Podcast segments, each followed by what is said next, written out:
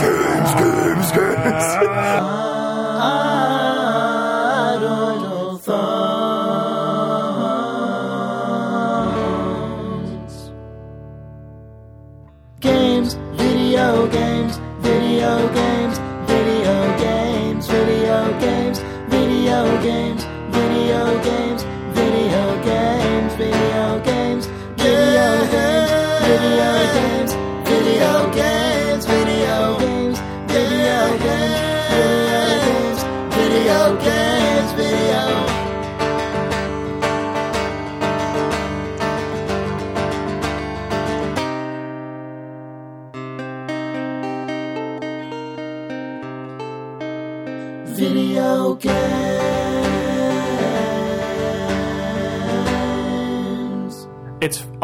February 14, 2014, This is Idle Thumbs 145. I'm Chris Remo. I'm Nick Breckon. and I'm Jake Rodkin.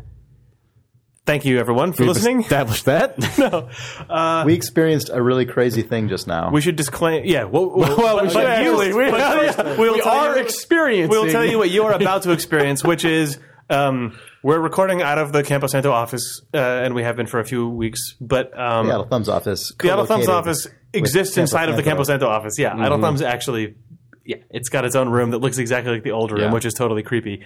But the building borders on a bar, and that bar has a band in it tonight, or a DJ, maybe actually more I likely. think that's because we've just been experiencing nothing Yeah. but bass slamming action for the last like 20 minutes or so. So you guys might hear some low frequency, just fucking trash Jams. over this episode. Some low frequency jams Yeah. is, a, is a very nice way to, to describe it. Yeah. Um, so that disclaimer aside, we have to talk about the most nutso thing that has probably Mm-hmm. happened in the history of Idle Thumbs. And I want Chris to talk about it because you were just leaning back in your chair. I thought you were gonna. I thought you were like. no, I was, I was up. trying. I was trying to hand it off to you. Oh, okay. So, um, a, cou- a, few, a couple weeks ago, we received a package in the mail that was an enormous painting of Jake. I think we already talked about it on the, that part on the podcast. yeah, we set it up next to us for the second half of that episode. Right, right, right, right, right. Um, it was amazing. Uh, and since then, we've received a few hints that we should be expecting more along those lines. And today, that uh, promise was made real. Um, we we To rec- the goddamn max. yeah. Actually, I guess there was like sort of phase two about a week ago That's where we received a smaller package containing two Yeah. amazing hand drawn, like hand penciled sketches of Nick Breckon that were very special. yeah. Uh, today, we received a larger package that included what, like six paintings, six think it- portraits, Seven. seven. So No, six. Six. Because it was full. Because I was already here. yes. Jake was already here, so there was a there were in various styles. There were portraits of me, of Nick, of Sean, and of Steve, as well as Our uh, rich uncle and rich cool uncle. and cool uncle, who who are in turn Bobby Kotick and J Allard, rendered impeccably God. um, by Ray Chen. And we, sh- we should I actually can't grab stop the looking at letters. We can give these people credit. yeah. Um, But the uh, the whole thing was amazing. I think it was sort of um, the ringleader of all this. I think was Subs from the Idle Thumbs forum, and she did a really amazing job, kind of corralling all this, and then there and and also writing these like really beautiful letters that she wrote accompanying them. Um, and then there were so. The handwriting and the prose are both beautiful. right. There were several artists um, involved in this as well who were uh, um, Ati Okunen, uh, John Christensen, and Ray Chen, uh, who are responsible for producing the actual artwork, um, which was then printed on huge canvas. So this whole thing has been amazing. There's a thread if you go to the Idle Thumbs forums at idlethumbs.net slash forums.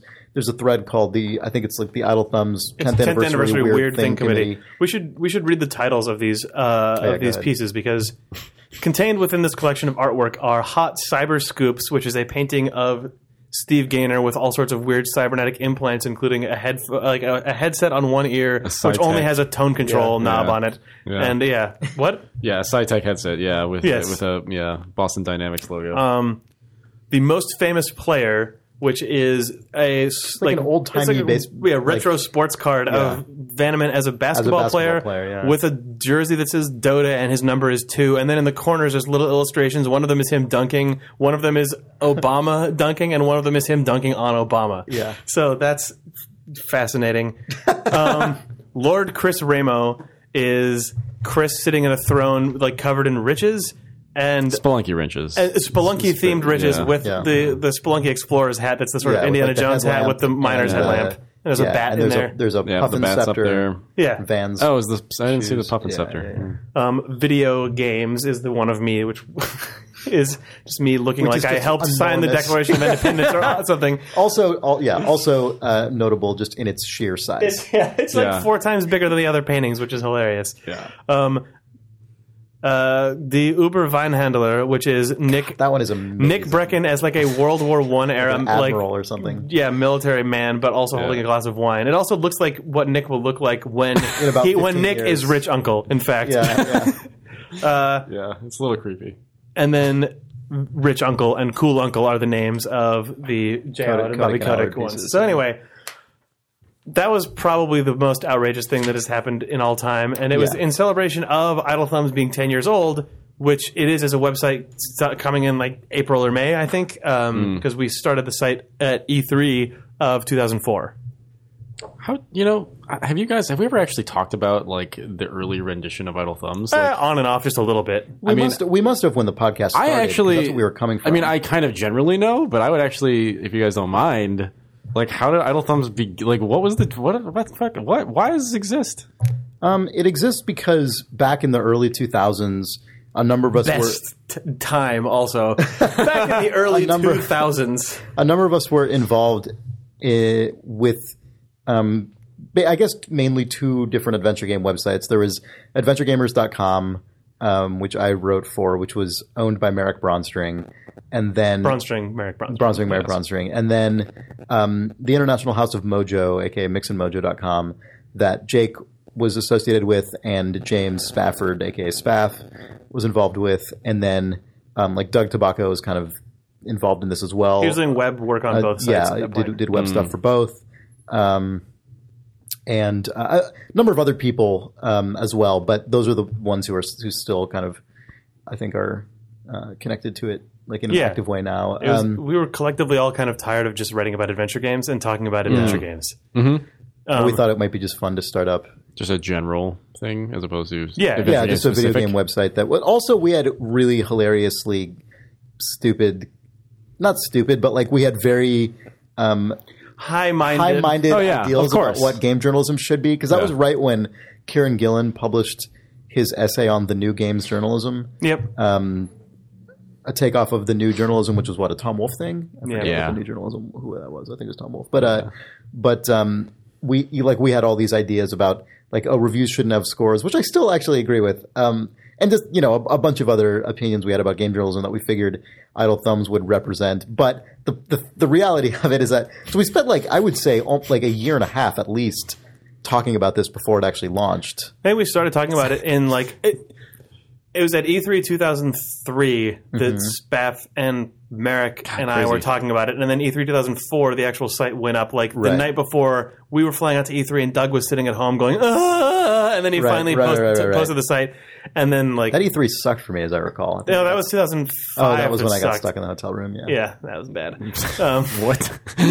doesn't matter. it was it's weird. It's weird thinking about Eh, maybe it does. like It's not actually an interesting. when we Okay. put that site together, we had, like you said, a ton of like pretty intense ideas about what that site should be, and some Yeah. of them I still kind of like. Some of them I think Yeah. are complete garbage. But also, uh, like. All of that existed with us still feeling like E3 was the centerpiece of like Right. the journalistic. Like, Yeah, was, no, I know, that is the the irony, journalistic right? Yeah. crown of, Like, of I don't yeah. like every Yeah. year E3 was like when we're really going to do it and Right. show everyone what's mm-hmm. going on. Yeah, and E E3 2005 was probably the like the one week when that site actually existed at what anyone would hope was its real like Right. amount of like We put out a at lot least of 2006 was the video, right? quantity. No, that was no, that was 2005. Oh, that was Our- 05? we had plans of doing video at that show as well, but we just there was no fucking way Yeah. there was time. But that was also the year that Chris spent at least a day in a hotel room. Yeah. That was bad times. anyway, We yeah, we put out a lot of content. Although I remember even before the site launched, I think we used or at least I used Idle Thumbs to get into GDC 2004 because I just thought GDC was more interesting than E3. Yeah. Um, But the other thing about us having a bunch of opinions about what Idle Thumbs should be and what game journalism would be is that it turned out uh, actually most of us all had slightly different ideas of it, and so the reality of Idle Thumbs was that we, like every once in a while, we would all just start yelling at each other about like what the site identity of the site was. Um, I mean, it's fine, like we're all friends, obviously, Right. but like. It's like America. It seemed really good at first, But it kind of a lot of like over time, I feel like it it it was sort of a demotivating force, and so I think by like 2006, the site wasn't updating very much anymore. Yeah, and by 2007, it was effectively gone. I think your article, Nick, was one of the last. Yeah, I just that was signaled the death knell of, of old Idle Thumbs, pretty much. Yeah. Yeah, so then in and- 2008, Jake and I were just talking Yeah. about doing a podcast, and actually we were talking about doing a podcast Well- before we even had the notion that it would be connected to Idle Thumbs. And we were like, "Is It's- it weird if we use Idle Thumbs?" It's because on it? everyone, weird. I didn't know that. everyone collectively who had written for the site all Yeah. kind of had little pieces of personal ownership over the name. Yeah. Right. And like every now and then, someone, especially uh, the UK guys who kept more active on the site, would publish an article every now and then. And we were like, Mm-hmm. uh, is it is it going to be weird? So I think we Yeah, those guys Yeah. re- kind of did m- minor resurrections a couple times, and in fact, Spa- uh, Spaff and Marek did their own pre this podcast podcast that lasted like three episodes or the something. Thumbcast. Yeah. Yeah, maybe more. Was than- Steve ever more on than- Idle Thumb? I, I forget. Yes. if- Yeah, he was, right? Yeah. Steve was on it after you left. Oh, really? No, After you left for Bethesda. Steve was Oh, on the website. no, I'm talking Oh, about the website. You mean? Yeah, Yeah, yeah, I was yeah, like, yeah, yeah. Steve was No, no, published on the website. we met Steve because he sent Idle Thumbs an That's what email I thought. in Yeah. 2005 saying, Right. "I like your website. Can I write for you?" Yeah, we met Okay. Steve through that. We Okay. actually met um, Duncan Fyfe through that as Yep. well. Oh, really? He I didn't did, know that. He did. he- Um, We met Nick Breckon through that. we met Yeah, this is weird. Actually, I didn't. I mean, I knew that obviously, but I didn't. my entire like professional career, Yeah. basically all. Chris and I interviewed Ron Thumbs. Gilbert in a humongous Yeah, in interview for that site. That was like Yeah, that was I remember the first reading sort that of real piece of content that we put on that site. I- Yeah. like that at least you and I did, Uh-huh. other than just really bad bullshit news. that multi-page interview with those uh, portraits. Yeah, Yeah. actually.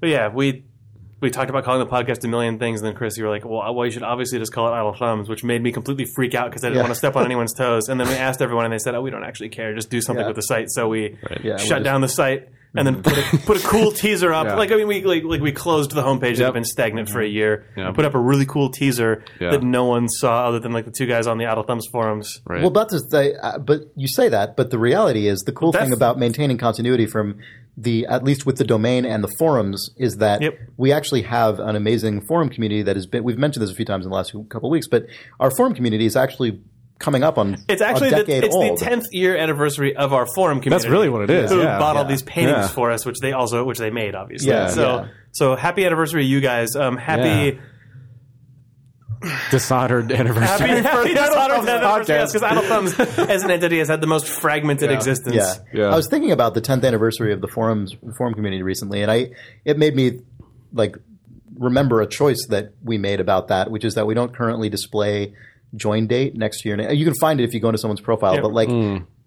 join date is not listed next to people's posts as it is on a lot of forums, which I really like because I feel like the forum has a lot of sort of history and heritage and like pe- names who everybody there knows because they've been there for so long, but it doesn't have that It's not it's listed not as a like badge. it's yeah, just sort of- exactly. it's not like a yeah, sort of a title that is constantly emblazoned next to your post. It's weird when you when you set up a new forum, thinking about which of the just out of the box guaranteed things you show and don't show, and what limits you put on the Yeah. contents of avatars and signatures, and like yeah, all of that it makes stuff. such a huge difference. It the changes the character of discourse so much. Like, yeah. do you display people's post counts? Do you display their join date? Do you display Right. their administrator class? Like all of that stuff is. I mean, I know forums aren't the cool thing at this point by any means, but it just the nuances of just that of sort Yeah. of what you display in your post but template also are like crazy. yeah, forums aren't the cool thing right now. But also like this crazy shit that happened would not have Yep. probably come out of Mm-hmm. Of anything but a different weird kind forum. of Yeah. community. Yeah. yeah. Yep. It's the best. yeah. So anyway, that's.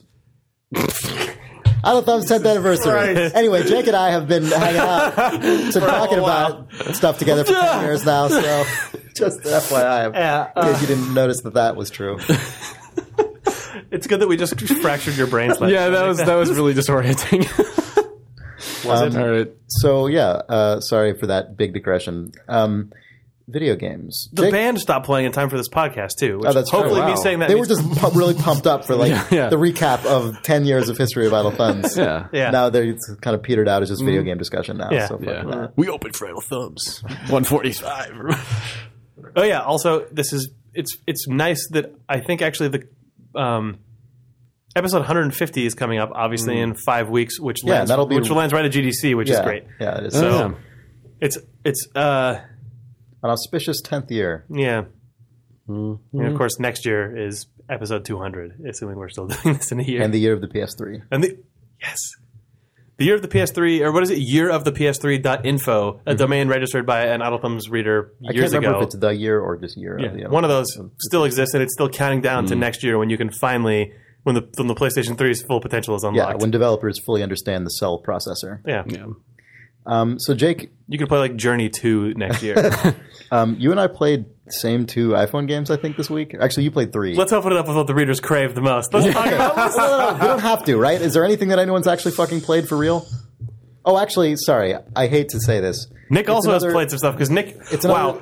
Oh, It's like, you looked like you're painting for a second, so I thought you had something stately and important to say. No, well, I'm just gonna. I don't think we mentioned this because I don't think it existed last week, as I recall. But on the topic of um, community members who've made us amazing things based on ourselves, um, there's now a Spelunky sprite based on that looks Oh, like me. That also was came out of that same thread. Made by Blemo. Oh, did it really? Yes. Oh, that's awesome. I didn't know that. Um, I, that thread is like 33 pages long, so Yeah. I haven't read through it. That was like, the bonus gift in that thread. Yes. Um, uh, it. Um, I guess was that the same guy who? That was the same guy, right? Who made Jake's? Yes. Who made your portrait? Yep. Yeah. Um, he also made um, a really great Spelunky sprite sheet um, that like looks like me but rendered in the Spelunky style. So I'm using that on my Yeah, daily he, streams he's one. now. Of, he did one of me, Nick, uh, Jay, and Bobby. yeah. Yeah. Yeah. The guys. You know, ah, cool rich uncles. anyway, yeah, he did that Spelunky sprite. That's like it just nice looks like it's from Spelunky. Yeah, it's, really- incredible. really good. Yeah. Yeah. Um, anyway, sorry. Wait. So what did you play, Nick, this week? Hmm, Flappy Bird. Oh, Did did we only play Flappy Bird this week in honor of our 10th anniversary of existing? oh, we didn't only play Flappy Bird. We also played threes. Flappy Fly Well, we Bird, also Flappy played Fluke. A different bird variant. Oh, we also played Oh. Mechanical Bird or whatever it's called. uh, Renegade Bird. Renegade Bird? Maverick- no, Maverick, Maverick oh, Bird. Maverick Bird. Sorry. Sorry, what is it? Mechanical Cool Bird, Uncle Renegade? Maverick Bird. Game Cool Maverick. Flap Oh, God. Flap. Yeah. Nick Breckon's back, everyone. In case you didn't uh, Flap, realize flap, that. cool flap. Bird, bird. But yeah, I did play Flappy Bird. Bird in threes. noise. This whole Flappy Bird thing is actually fairly fascinating to me.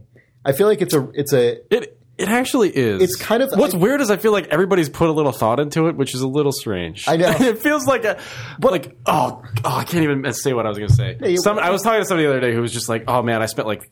I just decided to spend like an hour of my day on Sunday trying to decipher what actually, like, just internet sleuth the hell out of this story and got nowhere. But like, I think everybody pretty much did But that. I don't think that I don't even know if that's possible because I think okay. So for background, if you somehow don't know what this is, because I actually didn't until three days ago, um, Flappy Bird is an iPhone game made by an individual guy in Vietnam who's just made a few like tiny iPhone games, none of which have hit big, except for Suddenly Flappy Bird, in which it scrolls endlessly to the right, and it's a one-button game in which you, as you tap the screen, you get a little bit of vertical height on this little bird that flaps around, and then he he starts falling to, to the ground again until you give another tap, and you have to navigate through Yeah. these like thin gaps in vertical pipes that look like pipes from Mario. It's similar to something like Canabalt. It's an endless runner. yeah, it's an where you endless just- runner, but yeah. much harder. Like you have to be much more. It's an endless precise. runner, but Yeah. you're constantly just having to juggle the height of the guy. Right. Exactly. Yep. Yeah, because you're not running along the ground. Yep. Um, and this game, qu-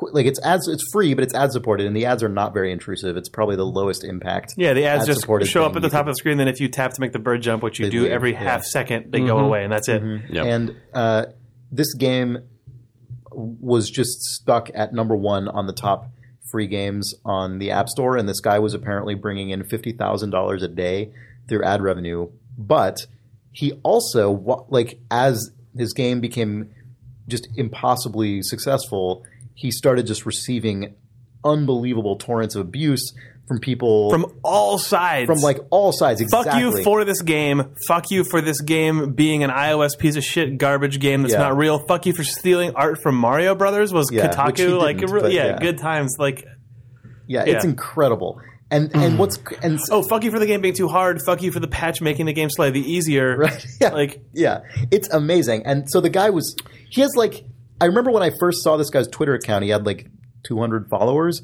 And then I looked back three hours later, and he had like six thousand. And I'm sure it's. it's because that's because he posted now. the tweet. Oh my god! Does he really? I'm- yeah. Holy shit! Yeah. Yeah. Because yeah, what did so? Well, that was the day when he posted the tweet. Was when I looked, but that Yeah. was like within minutes of him posting it, he jumped up 1000s Mm-hmm. So he posted a tweet on Saturday, I believe, Yeah, that think said so. Something like 10th anniversary sirens. Anyway, um, yeah, it's uh, it's probably actually worth finding. But this guy, um, I retweeted them. I think.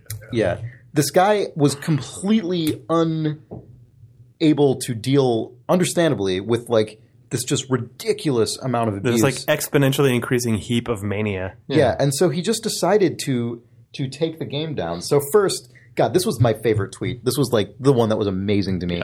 His name is uh, Dong Wen, and he I think is how it's pronounced. And he says, "I can call Flappy Bird is a success of mine. Period."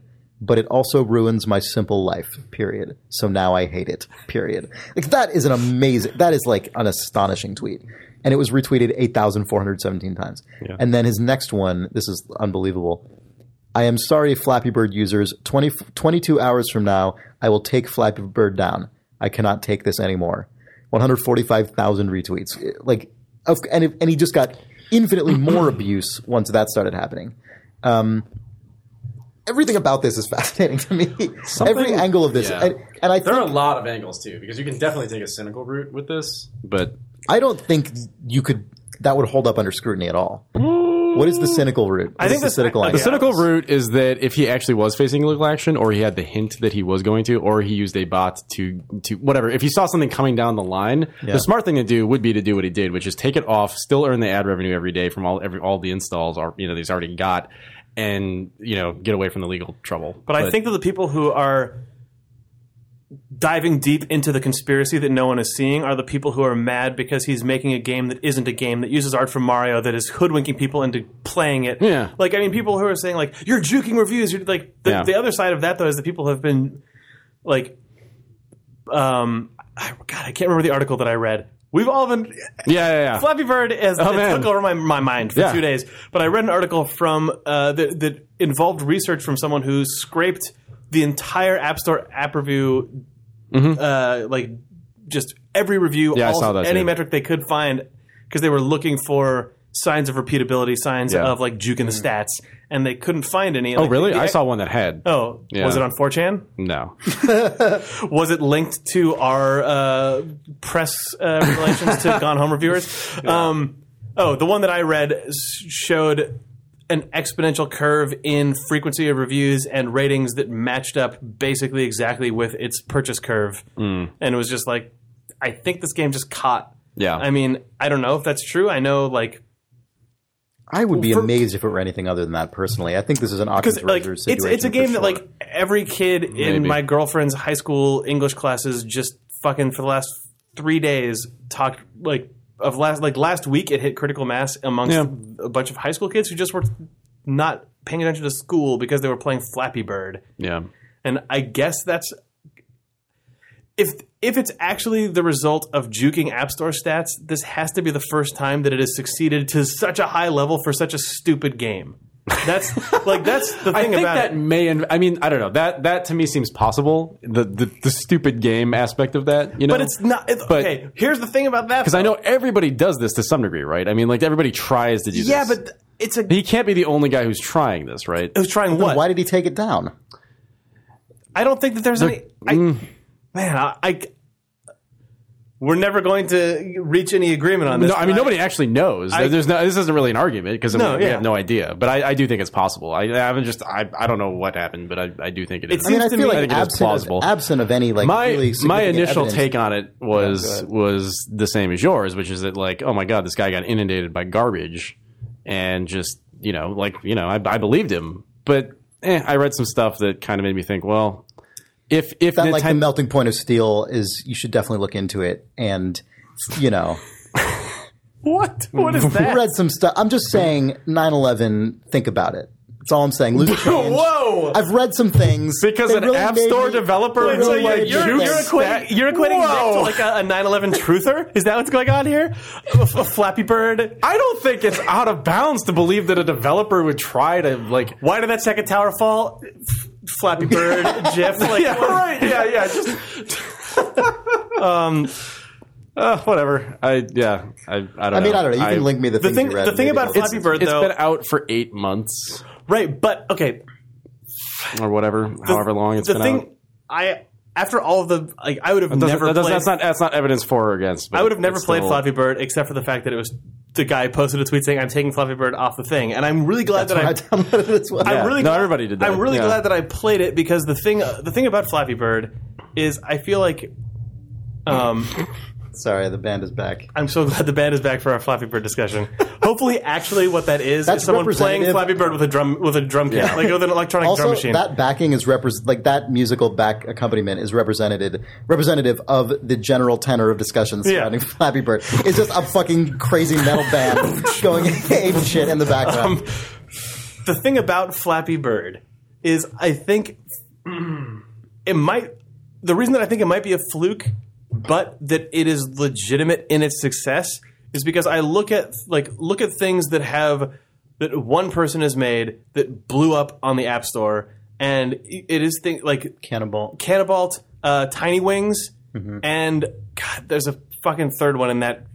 I mean, even things like Super Hexagon, which is super Yeah. like deliberate. Yeah. but um, But they have I- that same but quality to Canabalt them. The and, one and button- Tiny Wings, especially, Yeah. Or Flap- one or two buttons in some cases. Flappy Bird feels like the reason that Canabalt and Tiny Wings are addictive crunch down into something that has the intensity and instant re- repeatability of Super Oh, I think, it's, I think it's entirely believable like, that it, it was- that it was- naturally, you know, yeah. it was interesting to me that the like two of the biggest defenders of of Flappy Bird as a thing that is actually really hard to fucking rip off in a hundred percent of the way Yeah, is. Terry Cavanagh, the guy who made Super Hexagon, and Bennett Foddy, Foddy, yeah. the guy who made uh, QWOP and Super I actually downloaded after I saw Bennett's tweet. Yeah, because Bennett, Yeah. Bennett Foddy tweeted just saying everyone's trying to rip off Flappy Birds. Good fucking luck. Look at this stupid web game. People are saying it's the same game. It's not. It's actually you've got it tuned all wrong. It's it's garbage. Yep. And like it's it's cool and interesting to see guys like that Mm-hmm. who are whose reputations are built on games that are entirely in fine tuned feel. Saying, ah, maybe there's more than bullshit to this. You know, Yeah. maybe people aren't just playing it 'cause I, the pipes look I'm like not. Mario. yeah, or I'm, the- I'm, the I'm less cynical are- in, about. I, I, I mean, whatever. Like, I, I think there could be a number of reasons why he took it down. So- I guess is so what I'm you- saying. But I don't. I don't necessarily.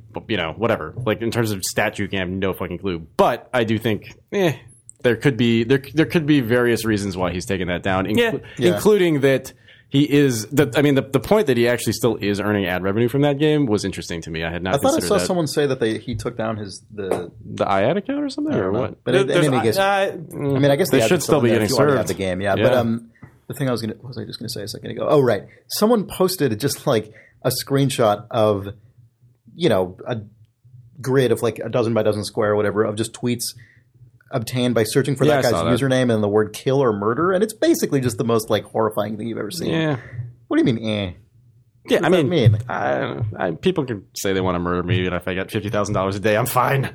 Like I just, You, say that. I don't. I don't. Yeah. What is your level of self awareness, Nick? You would not be on this world anymore. What? If you were one making fifty thousand dollars a day, and two, the general game playing public was asking for your Fifty body. thousand dollars a day, Jake? That would make you way more strung out. I would be fine with it for fifty thousand dollars. You say that, but I live with you. Uh, I would lose my mind. I think I, I thought about this, and I think he said he's not going to sell the game. Oh, the most recent, the last interview that he did before we recorded this podcast was him saying, "I saw that the game was actually. I made a thing that was just addictive to people and maybe isn't actually fun." Which I thought was interesting. And to your credit, Nick, the fact that every time he makes a statement, it's slightly incongruous, except for like the the four bundled together when he's putting the game uh, when he was putting the game to bed, is the one thing that's made me be like, what is this? But then also he's just a kid Yeah. basically. He's a guy in his early mid twenties who's never done anything like this before. yeah. Like he's not accustomed It's- to anyone out replying yeah, him ever, let alone this many people It's all bullshit at the to time. speculate angrily. to what his inner thought process is, but it's an interesting line that you can You're trace by someone who's looking been at all the stuff that he employed said. to be a public-facing employee. I don't think you understand how bizarre this would be for someone who. I oh I understand how bizarre and, and, and frustrating it is, but uh, you also I, I don't know I'm it's fine. Nah, it's. I I guess we'll never know yeah until Flappy Bird Two: The True Story of Flappy Bird is released by him. that it has just huge, lavishly expensive narrative cutscenes about the life of Flappy Bird as an analogy for him. yeah Yeah, I mean, the thing that I one of the things I thought was interesting about this is how much it seemed to be like the situation seemed to be just a blank slate for people to enact their own like prejudices about prejudices about stuff on, including casual games generally, or iOS games, or like people who make money through free to play games, or like like eh, Yeah. or in, or the other like people who support the guy, or or like whatever, like every, or outsider art, or Yeah, people who are not like yeah in like games industry Oh, yeah. luminaries. Like Right. part, I think part of the reason that everyone shat on his fucking face is because he's just a random kid in Vietnam who made a game that was popular that happened to yeah, use art I from totally Mario. agree. Yeah, That part is the part that actually made me download Flappy Bird. It was Yeah. people bitching that the art was Mario sprite influenced pipe art, and then people bitching that he changed the art to less good art to get out of that. yeah. No one complained when Braid had Mario pipes in it. No one complained when that retro top-down Ninja Turtles looking arcade mashup had warp pipes in it. Everyone shat their fucking pants when a guy from Vietnam made a free-to-play iPhone game. Yeah. Not even free-to-play, fucking f- free. Yeah, free and actually free. Yeah, no, I agree. That pretty- made it's me pretty gross. really, really mad. Like that. People being like, whoa, whoa, whoa. like, are you kidding me? Anyway, whatever. Uh, Christ. there's a more insidious version of that that's happening all the time via Yeah, like this is AAA iPhone developers. You know what I mean? Like Oh, absolutely. yeah, this is the least insidious Yeah, version of it. This is the one version where it's like, hey, a guy just like made a thing on a phone and he actually hit it big. yeah. Yeah. Every other suc- at this point, almost every other successful iPhone game, um, with relatively, Mario pipes with in relatively few exceptions, is like calculated to a degree that would be impossible for someone who doesn't work for a large corporation to achieve. yeah. Um, speaking of other iPhone games that seem to be doing pretty well, Threes is really good. Now, that's a game. It's actually representative. That's of, made by good wholesome stock. this was was it Zach Gage who made this, or was that someone else? I, I don't remember who made threes. I can't remember who made this. I It's think an iOS cast this week. It's good. Well, I was on the Double Fine ski trip this past weekend, and the only games I played were iPhone games. Um, which is funny because I never play iPhone games. Sorry, it's not Zach Gage. He's just in the special thanks. Zach Gage and Adam Saltsman. This game was made by Asher Vollmer, Greg uh, and Jimmy Hinson. But um, uh, yeah, I never ever ever play iPhone games. And then Greg Rice from Double Fine recommended threes to me, and then that same day the Flappy Bird shit just exploded, so I downloaded it. Flappy Bird shit. The Flappy Bird said it, shit was, went all over my face, and it was gross. Um, but the the three threes is a game that is kind of reminiscent of a match three, except you're just combining tiles on a what five by five or something grid. It might be four by four. Might be four by four. Um, uh, light, you're essentially combining like numbers. There's it's a little more nuanced than that, but it's four by four. You're right.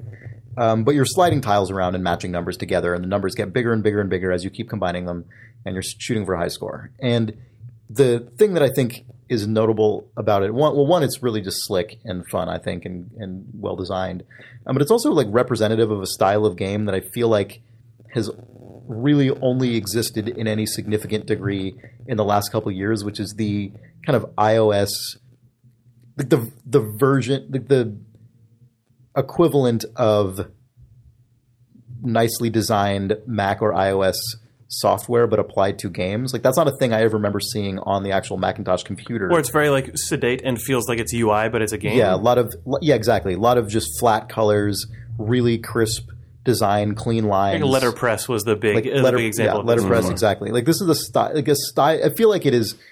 It's obviously not game design. It's mainly visual design and UI design. But I feel like it goes part and parcel with a certain kind of game design, which is um, kind of Sudoku like. You Mm-hmm. know, games that are uh, like word games, number games, games that are that are aimed at a sort of broad audience. It's an intense modern evolution of like the slider puzzle that you could open up uh, in Yeah, like the Apple menu of a Mac in 1984. Yeah. Mm-hmm. Like just a weird like it's just it's weird. Right. But they share a very specific kind of modern, stripped down UI sensibility.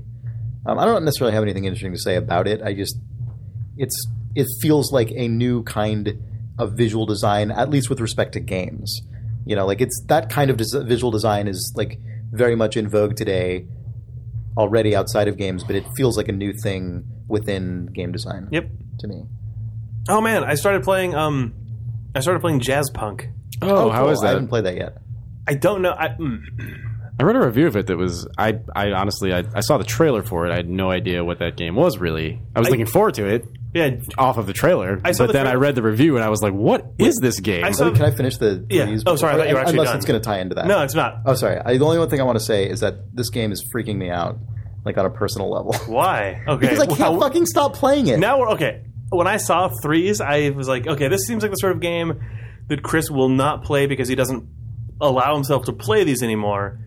Yeah, because But it would ruin me. But if you were to play it, it would it would melt your life. yeah, and if I didn't go on that goddamn ski trip, I wouldn't even have known about it. Probably, well, I mean, I probably would have eventually known about it because everyone's tweeting about it now. But I probably wouldn't have downloaded it unless there was a human being sitting next to me who said, "Download this game," which is what happened. Mm. So I did, and I can't stop playing it. It's in fact, I deliberately didn't delete it until we recorded this podcast because I wanted to be able to run right up against the podcast. So this would, I would still be feeling this distressed about it. But as soon as we're done with this podcast, I'm deleting this fucking app off my phone because I can't. I like I can't. Ten thousand people will playing put it. the app on the phone. I know. Well, you should. If Cut you're- to one month if you're ago. Capable of went on the ski trip and played this game called Flappy Bird. I just, Well, Flappy Bird, I did play a bunch, and I got I got up to like a score of fifty five or something. But I, ah, God, how did you get fifty? and I really enjoyed it. Yeah, and it my was best really my fun, best was twenty two. but Do you have do you still have Flappy Bird? I do, but that one's not like. It's not destroying me though. Threes is destroying me. Flappy Bird, like I haven't played it at all today, right? Flappy it's Bird fine. destroyed itself. We all destroyed Flappy Bird. Yeah, it's, true. Um, but threes, I just can't stop playing it. It's terrible, and it's weird because when I play it, what, obviously in the middle of playing it, I'm enjoying it, or I wouldn't be playing it. But then every like every time I have a moment of self awareness, I feel disgusting. I'm like, ugh! I just spent like another 20 minutes playing, you know, however many I don't know, 10 more rounds of threes. Like, and it feels gross to me in a way that Then you do a it lot more. of kinds of games don't. yeah. I And just- in the middle of that keep doing it. disgust, you look Yeah, down then I- like, nah, I'm playing it again. I that I keep doing it. Mm. I I've played so. It probably doesn't count how many games you've played. You can scroll through the list though. I think it has all your scores. but I'm not going to count every single one of them. I mean, that's that'd be crazy. Um, That'd be crazy. Three hundred eighty. my high score is not even that fucking high. My high score is nine 27. nine thousand two hundred forty. But I've seen people on Twitter with high scores way higher than 50, that. 60,000, Yeah, yeah. exactly. So like, it's not even that I'm amazing at it. It's I just can't stop playing it. Oh, these people also made Puzzle Juice, which also I didn't really play it, but it also is of this type. Um, yeah, it's just killing me. I I and this is one of the reasons I don't play iPhone games is because I the majority of iPhone games that people recommend I don't enjoy, but the ones I do enjoy, which also include things like Drop Seven, Spell Tower, which is also of this ilk. You played Words with um, Friends for a long time. I did play a lot of Words with hmm. Friends. When I do get into them, I can't, and it's always of this type. It's always of this type of game. I can't stop playing them. It's hor- and I hate it. I hate it. I feel so gross hmm. because it's like Spelunky is a game that I don't really want to stop playing, but I'll load up the daily challenge. I'll do it. Usually twenty to thirty minutes later, I'm done, and I'm like, great. And I don't feel gross. I'm just like, that was fun. I maybe saw a new thing. Like I played around. Like I did badly or I did well. Like whatever. Great. All right. Anyway, continue on my day. Yeah. With threes, I'm just like, I just want to keep playing threes, and I don't want to. Also, it's the worst. When I was playing threes, also, it's a good game, so I'm sorry if you made it and it sounds like I don't like it because I obviously do too much. It's actually Threes and Flappy Bird are the two games for some goddamn reason that I was also playing this week after not playing Yeah. iPhone games for a month, but playing both of them. This is a reference that will probably actually be lost on at least you, Chris, but probably both of you. I could not think of anything other than the episode of Star Trek: The Next Generation, where one guy comes back from some planet and has a little like headband that has a game where you all you have to do is think as much as you possibly can about a little like disc uh, floating into uh, a little like open like horn shaped tornado thing, and then it disappears in and it's the most satisfying feeling in the entire world. and by the end of the episode, everyone is just doing nothing but staring off into space, making a disc go into a horn Yeah. until someone finally wrenches their like glasses off and frees everyone. Yeah, but like yeah. watching my life disappear in equal parts into f- fucking Flappy Bird and threes. It, Yeah. it was. I haven't. That hasn't hit me for a couple years, Yeah. and it was weird that just like two very different versions of Yeah. of that Yeah, yeah, yeah, crushed totally. my goddamn face over the weekend. Man, also, sorry, we never even mentioned. We, we did mention Terry Cavanagh, right? Because you brought him up as a Yeah. defender of the game, but you didn't mention the tribute game he made, which was Oh, uh, Athletic Bird. Maverick Bird? Yeah, Maverick Maverick Bird. Bird. Maverick Bird, which you can find by just searching for Maverick Bird on the internet. It's at terrycavanagh.com slash yeah. Maverick Bird, I think. Um, there's also there's also the Flappy Jam going on, which is uh, a game jam flavored around many of the Flappy Bird esque controversies. But it was basically, it's basically I think we feel bad for this guy, and also maybe there's something interesting in Flappy Bird. Everyone make games that are preferably uh, endless somethings Yeah. that use artwork that is inspired by but not directly ripped off from classic games and that's that was those okay. were the, the limitations and there's a there's Yeah. a website for Flappy is that Jam. is that where Maverick Bird came out of? I don't know Maverick Bird Because is it's called really Maverick good. Bird a Flappy Bird fan game I like that Yeah. Maverick Bird is basically a m- more kind of visually brash and and it's also like, faster paced and harder than Flappy Bird I think yeah right it is um it's it's more varied it's more random and varied Yeah. than Flappy Bird is and like more extreme just across every dimension basically. Uh and it's good. I mean if you have played Flappy Bird you should play Maverick Bird just to see what he did with it. It's good. It reminds me of um that game it kind of reminds me of a less insane version of that game Fly Wrench Yep. that I mentioned a couple weeks ago for some other reason. Um, Fly Wrench. I love Fly Wrench. God actually fuck it whatever. If you are a person who like Flappy Bird guiltily or genuinely and yeah play Maverick Bird and play fucking Fly Wrench it's by the guy who made Nidhogg it's yeah, good Mark Essen. Yeah, it's Yeah. Fly Wrench is intense. That game is crazy. yeah It's really good though. You should look it up. Um, I'm sorry. So you were going to talk about Jazz Punk. I was. You saw the trailer, you guys, for it. I Mm-hmm. think. Um, I saw the trailer and it made me not want to play the game at all because I saw the trailer and, and said to myself, I guess, kind of like a douche. This looks like a game by someone who played Blendo games Yeah. and then decided I'm going to make my own Blendo game. But like, I didn't really like the look of the character design. I thought it jarred really, really heavily against the world art, and like it just it felt like a clash of a ton of Hmm. different aesthetics that felt like. I'm saying this under the umbrella of I was a pre. Uh, describe like what the game is? At yeah. all, or- uh, Well, yeah. I guess I, I guess I can do that. um, well, I didn't know what it was when I saw the trailer. Like Yeah. it just it had sort of old, uh, sort of hyper '60s jazz with sort of like Latin influences, similar to Blendo stuff, or I mean like something like Cowboy Bebop or Archer or the Venture Brothers. And it had the trailer was just weird, esoteric loud mid-century looking art just like really abrasive patterns Yeah. and fonts with non sequitur imagery and just like horns going you know and and a guy saying Yeah. weird stuff kind of like a thunderbirds trailer i think is what the like uh, what it was supposed to look like Mm, yeah. um, with like the logo just kept zooming into itself over and over again and i was like okay this looks like something from someone who played gravity bone and 30 flights of loving um, and playing the game it, it admittedly is very much that. Like it's got loud, crazy fonts, weird like lo-fi audio narrators talking to you about stuff.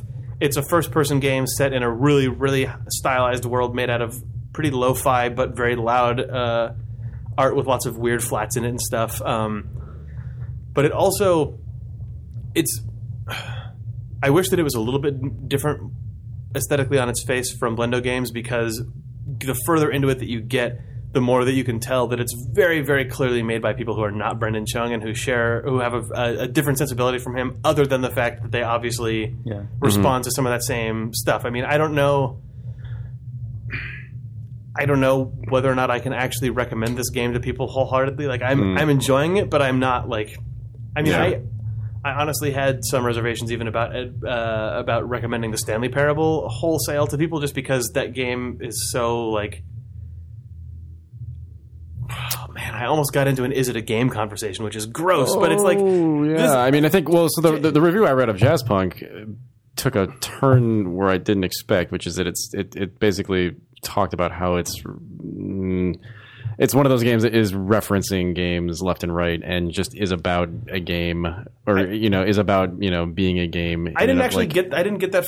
Uh, maybe I didn't get far enough into it that that stuff became overt. I mean, like it. It feels very much like the way um, Gravity Bone is a game that very Gravity Bone very passively but secretly in your face is a game about the Yeah. structure of games. Like Gravity Yeah. Bone, Yeah. you you get those first two weapons, and then you get the next one, and it deliberately skips three Yep. slots in the UI. Yep. But that turns out to be completely meaningless. Like Mm. you complete, you know, you complete your first mission in Gravity Bone, and then by the time you get to where Yeah. anything else should be happening, the game has just lost the plot. That's gone Yeah. insane. Yeah. but it doesn't feel it doesn't to emotionally it doesn't feel like it's like a game parody Right. at all. You know.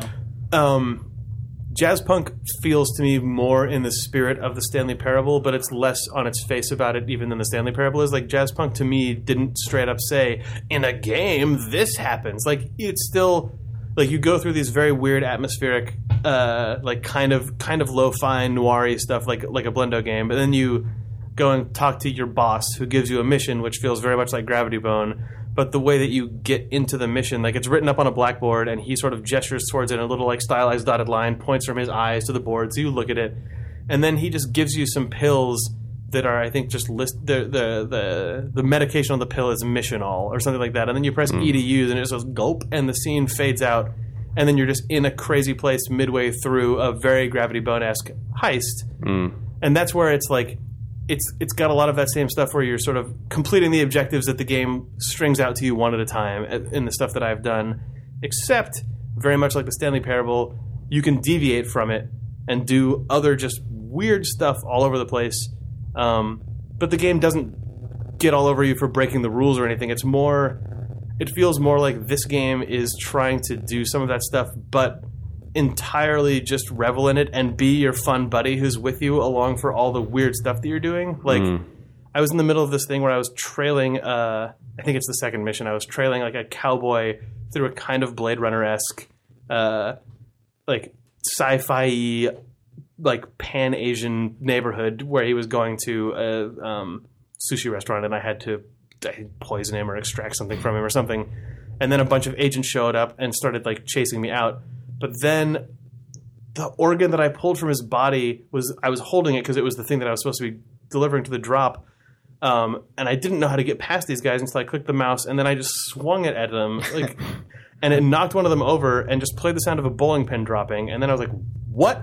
And then the game just basically, obviously, I did what I was supposed to do, which was just run through the entire level, swinging this like internal Right. organ, making just bowling pin strike noises everywhere, and then eventually, um, I I'm sorry that I'm, I feel like I'm spoiling a little bit of this game, but it's very early on. Like I saw uh, a series of doors and I just started using them, and then I ended up one of them just put me into a china shop, and there were two flies buzzing around. And a weird, like all horn arrangement of Flight of the Bumblebees was playing, and then all that I was doing was trying to kill those two flies. But really, obviously, the whole point of this was just to be an insane montage where I destroy every single thing in this room Yeah. to kill two flies. Yeah. Then I walked out of the room after killing the flies. I think I could have left whenever I wanted. And then I realized that I had the fly swatter and the guy's internal organ. And when I swatted anyone with the fly swatter, their eyes turned into flies and they started making a fly noise, and then flew away. Or, which would work on anyone other than the guys who were chasing me, which I still had to knock over with the organ, Yeah. the internal organ that turned them into bowling pins. And then the last guy, uh, like I knocked a huge ton of these guys out of the way, and they're all wearing like mirrored aviator shades. Mm-hmm. And then the final guy was just a bowling pin wearing mirrored aviator shades, and I knocked him out of the way, and then just jumped into the subway, and the mission was over. And I was like, "What the fuck was that?" That's not at all what Brendan Chung would make, and I don't think that it was. It it was just ridiculous for the sake of being ridiculous, but Right, then right. it it also has it's it's it, it's a weird, weird, weird fucking game because it has it has no problem just deciding to be really cool and like slick and feel very much like that sort of understated Brendan-y like Blendo games Yeah. feeling thing, and then it'll just go and just lose its mind. And I, like I don't know if it's something that you guys would actually like, um, but yeah, at one point I just disappeared inside a computer for no reason, and like I don't know, it was it's weird. Um, it's it's hard to describe. Also, obviously, I this probably goes. I think I said this before, but it's a first person game. Yeah. Yeah. Yeah. Um, yeah. it's I haven't gotten far enough in to understand if there's a through line or a point. If there is, I hope that it doesn't try to make it too hard. Like I hope that it doesn't like go for the hard sell on some Yeah, sort of right. message because that's Right. where I feel like this thing has the potential Oh, to yeah. fall off a cliff. Because as of right now, it's just uh, like I like it because it feels aesthetically very different from this, but very much like you're inside of an episode of Mr. Show or Monty Python's Flying Circus or something, where it's just like okay, whatever. We're all collectively bored now. It's time for the game to just do something completely unrelated to this, and it Yeah. doesn't even it doesn't try any of what like the Stanley Parable does, where it's trying to all put this into like the weird intermesh of paranoia and sort of like the overall theme of repeatability and all this other stuff. Like in jazz punk, just feels like they're kind of trying to predict a thing that would be enjoyable and surprising to happen next, and then just put you into that and go. Yeah. And I don't know if that's good or bad, or like I, I don't know exactly Yeah. like where the where the the like like hearty value lies in that, but it is like it's what it's- I read about surprising it, to play. What I read about it was it, the, the, it seemed like it was attempting to be a like comedy simulator of some kind, or like it's you know it's trying to be something that you would be like taking part in a joke, you know, rather Huh. rather than a game sort of you know Yeah, I- present, I presenting guess- a joke. I guess that's that's that's a pretty fair assessment. I mean, like it just Yeah. it feeling like you being inside of the game are like the game is facilitating weird, funny interactions with you, and it it, do, it does feel collaborative. But I mean, it still feels like it feels similar to me Yeah. to I think the the critical things you can say about something like uh, the Stanley Parable or um, Thirty Flights of Loving, which is just I'm inside of a space that is constructed the same way as, as any other first person space, but what I'm actually just doing is pressing a button and then the Stuff's game happening. emits something funny at me Yep. and I'm Yep. not like I'm just Yeah, in like the the child uh like squeaky toy car Yeah. horn toy you know like Yeah, that's right. you know and it's the content in this one is just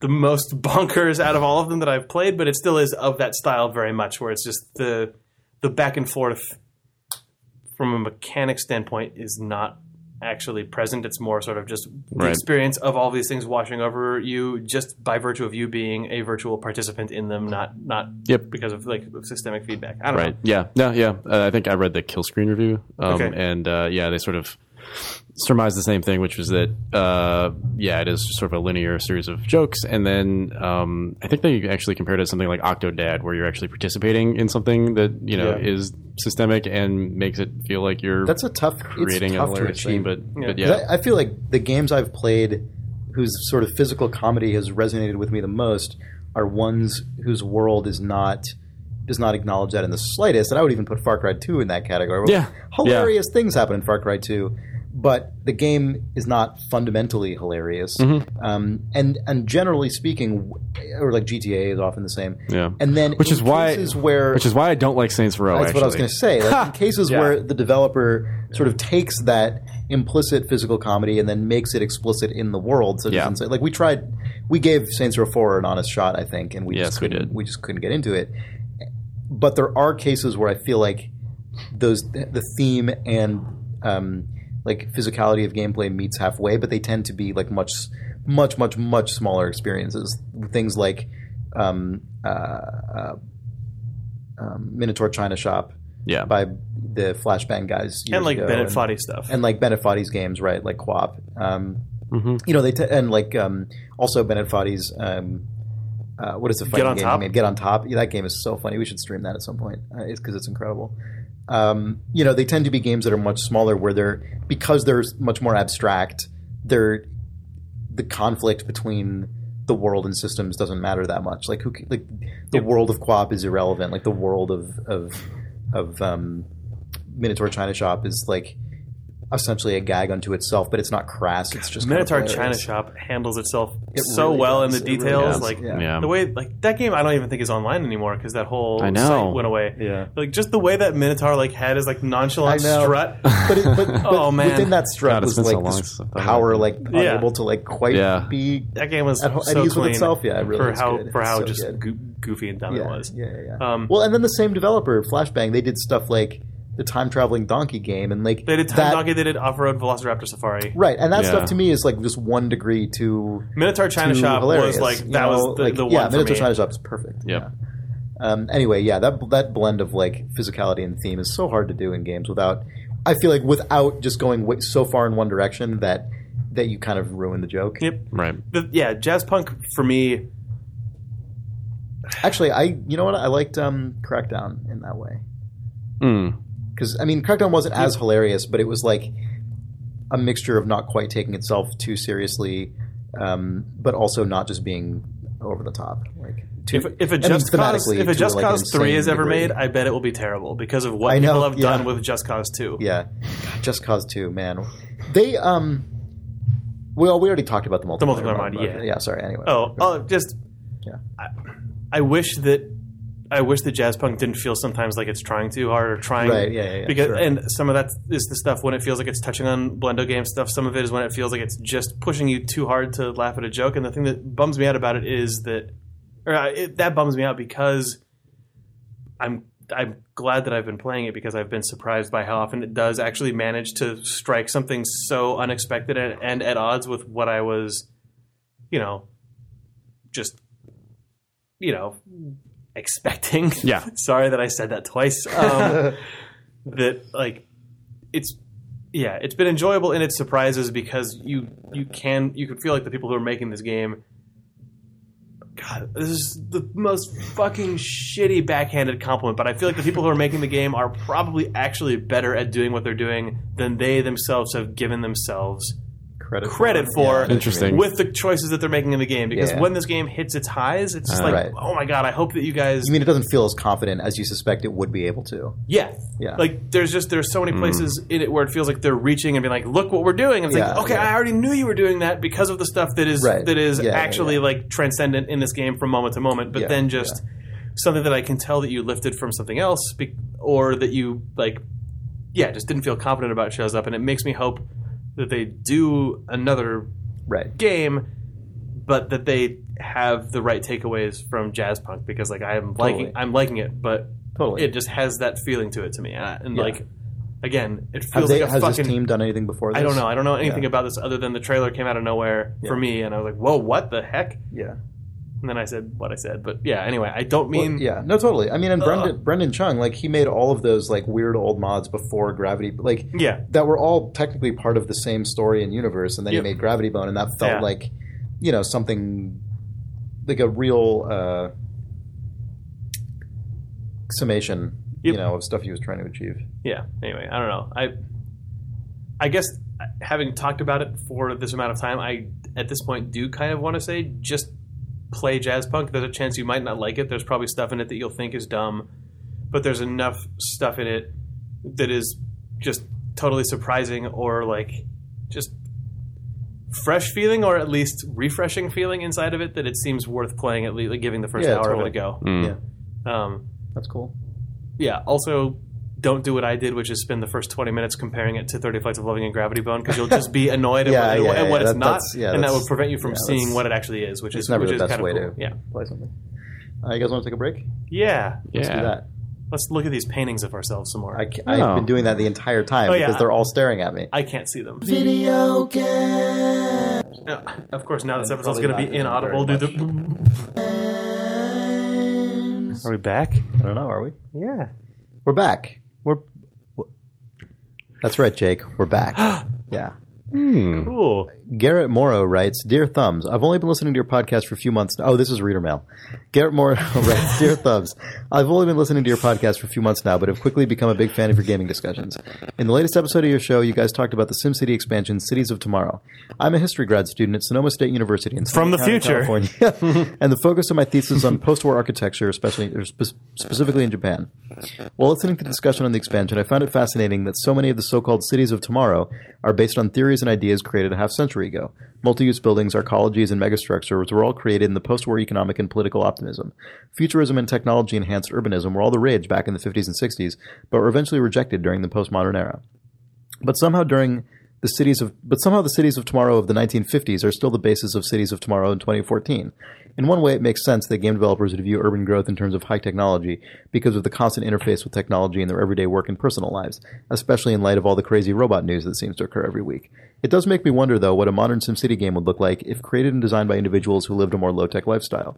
So the the thumbs have any opinions on this? SimCity's Cities of Tomorrow does a fantastic job of illustrating how theories and ideas can be cyclical. For some absolutely surreal futuristic urban design, I recommend the thumbs do a quick Google image search for Ron Herron's Walking City, Arata Isozaki's City in the Sky, or Kisho Kurokawa's Helix City. These are all surreal to the point of horror, especially the walking city where the concept images are superimposed in front of existing city skylines. Um, then he has a, th- a thing about Far Cry 2. I'm not sure if it's related. Should I read it? Yeah. In regard to Far Cry 2, a couple weeks ago, you guys read an email from a developer on the game about the game only being appreciated by game designers or those with knowledge about the game's development. I just wanted to throw my hat in and let the developer know that I loved the game at the time and still do, despite just being a typical gamer at the time with no prior knowledge of it. Far Cry 2 was a breath of fresh air and made me love the open world shooter. A year later, I had played and loved Stalker Shadow of Chernobyl, which is far more obtuse and has its own problems, so Far Cry 2 is an easier time. You may have talked before, but have you guys played the Stalker series? If so, what are your thoughts? This email's long, but I d- add in one last thing. When I was younger, my family visited Disney World. We ended up riding and playing Buzz Astro Blaster attraction multiple Yes. times.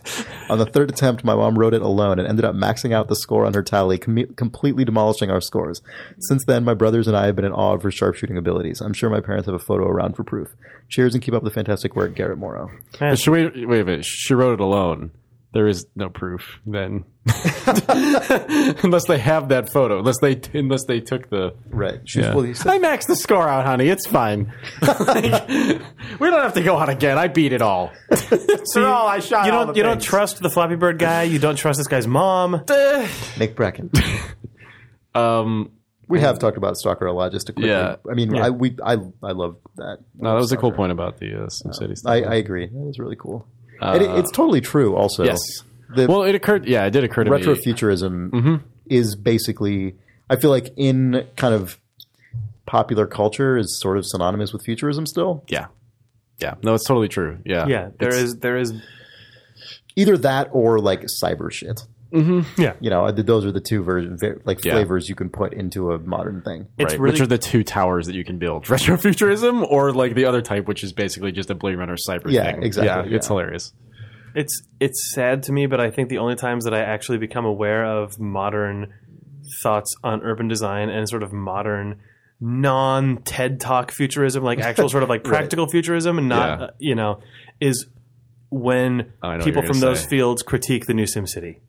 Oh, oh, interesting. Yeah, What, did, what did you think he was going to say? uh, just some weird San Francisco uh, like Oh. crazy proposal for whatever. No, no, it's I actually only ever hear when people are like, Yeah. why don't why doesn't SimCity model this, this, this, this, this, and this? And Uh, that- Every time those people do say that, I'm always like, oh, I wish it did now. I know Because the like, I I think we might have talked about this. Oh, go ahead. You say what you were going to nah, say. that's not important. Oh, I just the thing that the thing that I was hoping, and I was I was admittedly disappointed when the premise uh, for Cities of Tomorrow was actually announced because what I was what I had been hoping for was, and this was Space. no, this would never happen. But I was hoping that SimCity 2013 that they made that they had made lemonades out of that those lemons by making you be so frustrated with commercial, residential, industrial, no mixed use, no uh, non-driving stuff that they then could have put out a, a Cities of Tomorrow esque expansion pack that then actually did just let you get all of these like more more modern ideas, the things that people actually complain about, but then uh, about not being in the first game. But then you'd be like, oh, thank God, I can actually put all these things in my city Right, yeah. because Right. you're infuriated by SimCity basically using this like the same Mm-hmm. model of how to zone and build a city that's existed since the 40s or whatever. Right. Like Yeah. I thought that would have been an amazing accidental like retcon Trojan horse to be like anyway Yeah. now Right. you get these interesting things that people uh, really push in their critiques of the original game, but instead Yeah. they did a thing that seems like it's fun to play, even if it is based on basically the Jetsons. Yep. Yeah. Well, and it's it's also funny to observe. uh, This guy didn't mention, I guess, in his email, but I'm sure would be able to speak much more clearly about it than I can. But I mean, SimCity already, the sort of present of SimCity 2013 is also basically sort of the present of 19 the 1950s. Yeah. Right, where it's like everything is based on these like road grids and and uh, it it does feel Right. pre-modern. in that SimCity is actually so it's both it's, the it's present the scene and in Back to the of- Future when he goes to 1955 and sees his subdivision going in. Yeah, Like, that's- Exactly. Yeah. Yeah. Yeah. Yep. It's too bad. But what if it was Back to the Future 2 when he goes to the future and like a Ronald Reagan serves him a Pepsi for 50 bucks? Why isn't that in this game, Maxis or whoever makes this now? I think it's Maxis still. Yeah. It says Maxis on the box, and it has a team in a building that says Maxis. On it. Yep, that's what, that's what we're gonna it's made say. in Emeryville, right? It's made Yeah. the Maxis Yeah, it's, building. it's, it's Maxis. I just mean like Yes. even even Cities of Tomorrow. There was a huge turnover between SimCity mm-hmm. 2013 Oh, sure. and Oh, Cities that's of true. The creative team was- yeah, the, a, a ton of the leads left in between, Yeah. which sucks. I mean, sorry, that was super disparaging to what is surely dozens and dozens of people who've been working there since SimCity 4 at least, who are on City of Tomorrow. I, I didn't mean to be a shit. Yeah. I was one though. This is the episode where I'm a turd to everyone. Apparently, thanks everyone for painting paintings of my face. Anyway, now I'll be a fucking. So that you dude. can say these things in front of the enormous Yeah. painting of your face. By the way, this entire episode, from my perspective, Oh, yeah. No, has this just is what I been got last week. Jake, Jake's head oh, saying man. these things, and then just peeking out from behind it, Jake's enormous painted head. Right. Just It was worse for me grinning last at week because it was over in the left, so I just had two Jakes. I was just I was like talking to a Oh, the two chimera. Jakes? The two Classic Jakes. Yeah. film uh, Uh-huh. starring and directed by Jack Nicholson. Yeah. Uh, Chinatown 2. Jack Nicholson. Two What a choice that was Yeah, to make. Um, all right, so Captain Invictus, Invictus is back with an email about the psychology of hats. Howdy again, it's the Hat Baron here with something I've been asked a fair Sorry. amount since emailing you guys. The psychology of hats now sounds like this is like people loved the Hat Baron trilogy, so now I'm going on the road of my new book, The Psychology of Hats. So hopefully that's where this ends. Malcolm like buy it from, Gladwell's The Psychology yeah, of buy it Hats. from the Kindle self-published store for two ninety nine, which I What? would do and promote. Why do people pay so much for virtual hats? Well, I'm not a psychologist, but This is how I see it. also, that's an amazing intro. Um, aside from the obvious appeal of owning something rare that most people don't usually see, it has to do with the base game itself. Team Fortress 2, when released, had nine classes, and that's it. Every engineer looked like every engineer. Every soldier was a clone of other soldiers. There's no differentiating. In one update, they secretly added extremely rare hat drops the Demo Man Fro, the Batter's Helmet, etc. Suddenly, you had an occasionally slightly different character, which sparked something in the player base. They wanted to look different. I think human nature is to want to be unique from the crowd, and these special hats allowed that. This, this spiraled completely out of control. Now you've got this prison economy we have now, where people trade cigarettes, keys, for various goods, an item that can be used for your own purpose, but it's then consumed and can instead be used to barter for the items you want. This is discounting the crazy people who are bad with money or the crazy people who just have too much money. Um, in my neck of the woods, I've been brokering a few high end items for a couple people, including the newest ultimate rare item, the golden frying pan. Only 10 or so of these exist as of this writing, even though they've been able to drop for nearly three months now. Holy crap. When one appears after a particularly lucky player completes a man versus machine tour, it announces it to the entire player base that you are the lucky duck who found the golden ticket. Oh man, that's crazy. I didn't know that. For a friend of a friend of mine, this means he got about 100 new friends, friend requests who all wanted to talk to him about it 10 seconds after finding it. He doesn't trade, so he gave it to me to sell because he's not cool with random shitheads adding him and trying to scam it off of him, and this thing can go for quite a lot. The first one sold for $5,500, and that's dropped a bit since then, but 3500 is still totally possible. That's just the that guy is the Flappy. Bird developer of Team Fortress I 2 items. Like It does have the special ability to turn anyone you kill with it into a golden statue of whatever pose they were in when you bludgeoned with bludgeon them with it. It's pretty sweet, I guess. And I get to use it until someone buys it from me. The true benefit of being a broker. As for me, Valve just sent me a 1099 form for selling $22,000 worth of stuff on the Steam Marketplace last year. Jesus. So I get to play Taxpayer Fortress 2 now. Hooray. Sean, I've still got all that Dota merch if you're still after some. After also Dota plushies, TF2 chess sets, and stuff like that for cheap. Email me. We probably should email this guy. Yeah, we should. And uh, what are we doing? Not doing that? Steam friend request him. Give me that. I like frying that it just the end of it just turned into like a quarter page ad in the back of a magazine though. Yeah, yeah, yeah. Got that got Dota chess merch, Dota merch, though. Yeah, yeah, TF2 yeah. Got chess inflatable sets, donkeys. all for cheap. Email me. Invictus. Yeah. Um, Tom Kidd writes, "Do you guys have any thoughts on the whole Flappy Bird deal?" No. Not reading the rest of the email. Nope. I just thought that was funny. Um, Matthew Cramp writes, "Unique experiences." Actually, this is another incredibly long email. We've already done a couple of those. We'll do, Aw. this. We'll do this next week, I guess. Um, Yeah, leave it in the uh, to read folder and flag it. That's what we do here at Out of Thumbs. um, Behind the scenes. Flagging A little emails. 10th anniversary peek Little, yeah. at how we manage our Gmail inbox. I turn mine off during the week so I don't have to look at it because it freaks me out that it's unread. Mm. I just read them all. You mark them as read? Ah, you're the you're the one. I'm a terrorist. Do you at least put them in the to read folder if they're interesting? Yeah. Mm-hmm. Do you? What? You got a conspiracy now? You think? Yeah. Yeah. There's some shifty eyes happening here. this is. We'll see. Man, we're getting a lot of super long emails. They're all quite interesting, but they're incredibly long. Maybe we can do a mailbag soon. Yeah, we probably should actually. Um, here's another. Oh, this is like a leftover from a couple weeks ago, but we never read it. This was another person. You guys should play this game, Flappy Bird. This is someone writing in about college multiplayer experiences. Oh, cool. because we never got this sort of just straight up um, college like current college student one. I think they were all special cases. Jake McKenzie writes: You asked if college students are playing couch co-op games, so I thought I'd email in. I'm a dude studying computer science and working to support myself on my own. My roommates who attend my college are all my roommates who also attend my college are all women who, while play video games, don't play competitive games. Um, with the renaissance going on in the independent space for couch multiplayer only, I have to say that I'm someone who's been left behind. Also, I need to clarify that the comma usage in this didn't suggest that women generally don't play competitive games, just the ones he's Yes. particularly um, roommates with. Um, uh, I don't have much free time to drive to a friend's couch or have them drive to mine to play these games. Network play is where I'm able to uh, enjoy all the multiplayer experiences. Suffice to say, it's distressing when I tell independent developers of my plight I am cast as an antisocial recluse, which has happened multiple times because I won't play couch co-op games. When I explain to them it's a matter of economics, I'm scoffed at. Uh, I understand the technical restraints to design that network play causes. Nidhogg, which has network play, is considered unplayable as of this recording due to host advantage, and economic considerations of developers too. But I thought I'd share my own perspective. My sincere thanks for your time and consideration, Jake McKenzie, Pensacola, Florida. Yeah, this is something that is. I was thinking about this a lot recently because some I have some friends who are making a like a really awesome local multiplayer game, and it it really is difficult to imagine.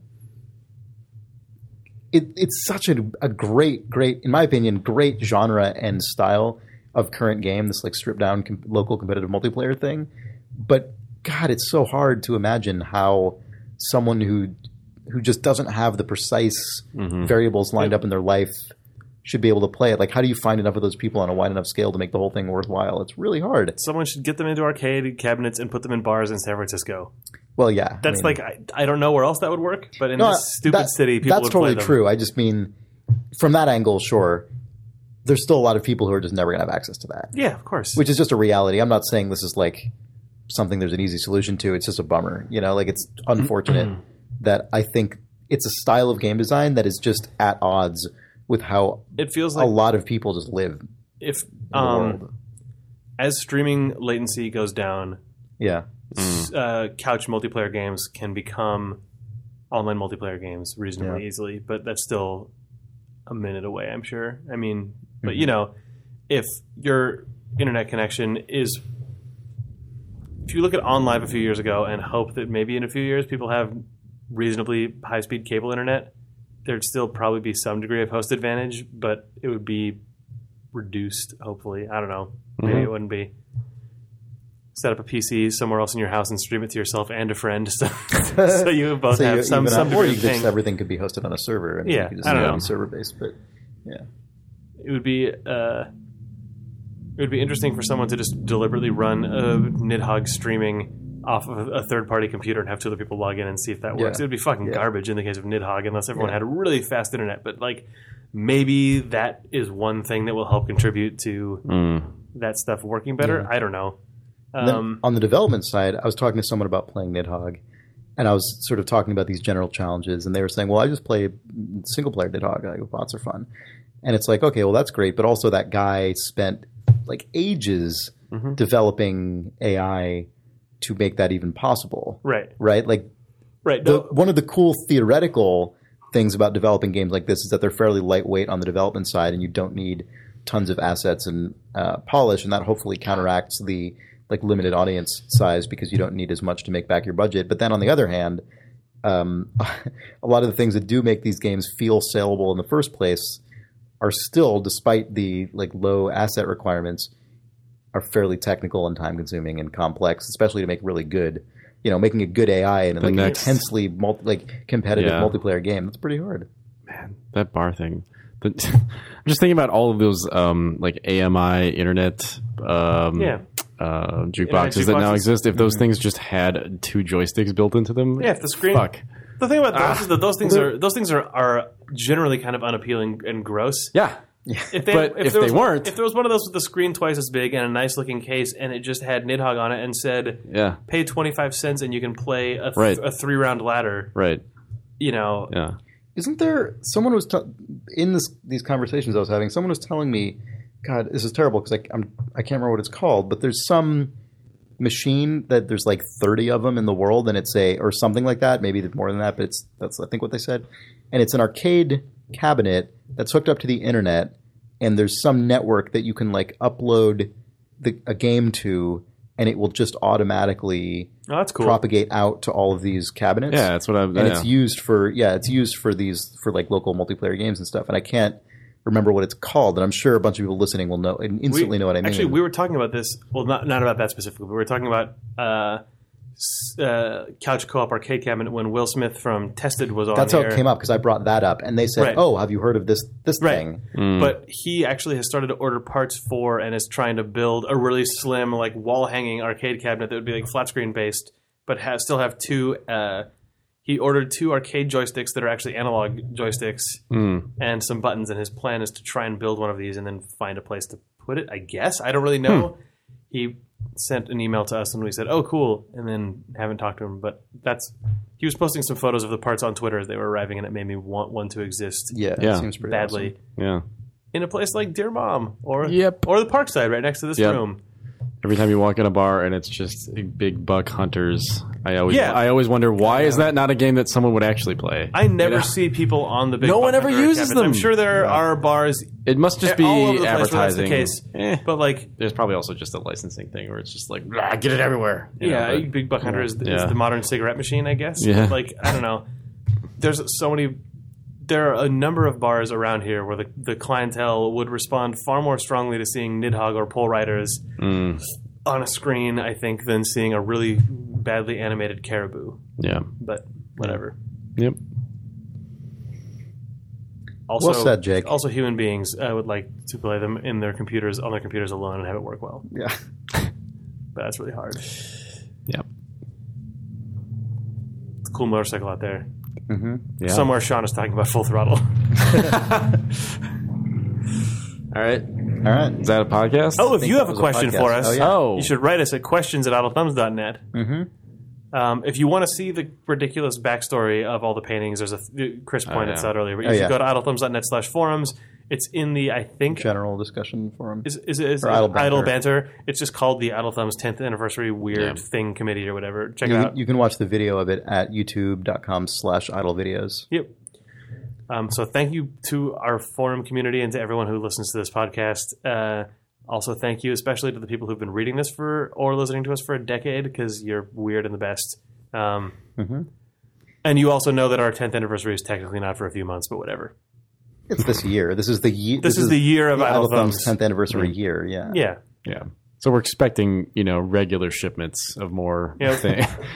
This room is not yet actually able to be filled uh, floor to ceiling with paintings like an old French chateau. getting there, So yeah. let's uh, It's pretty close. but- let's get on this. Yeah, Because we also have Vincent Prey's space asshole painting up on the wall. Yeah. Yep.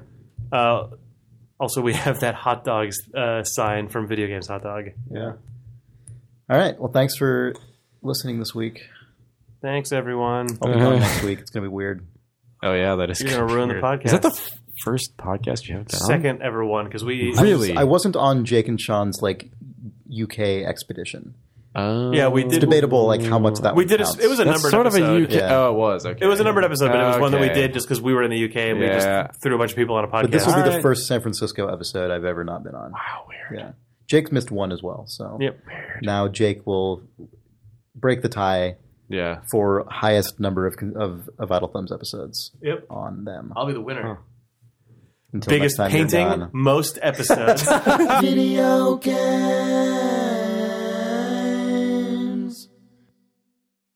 what assholes?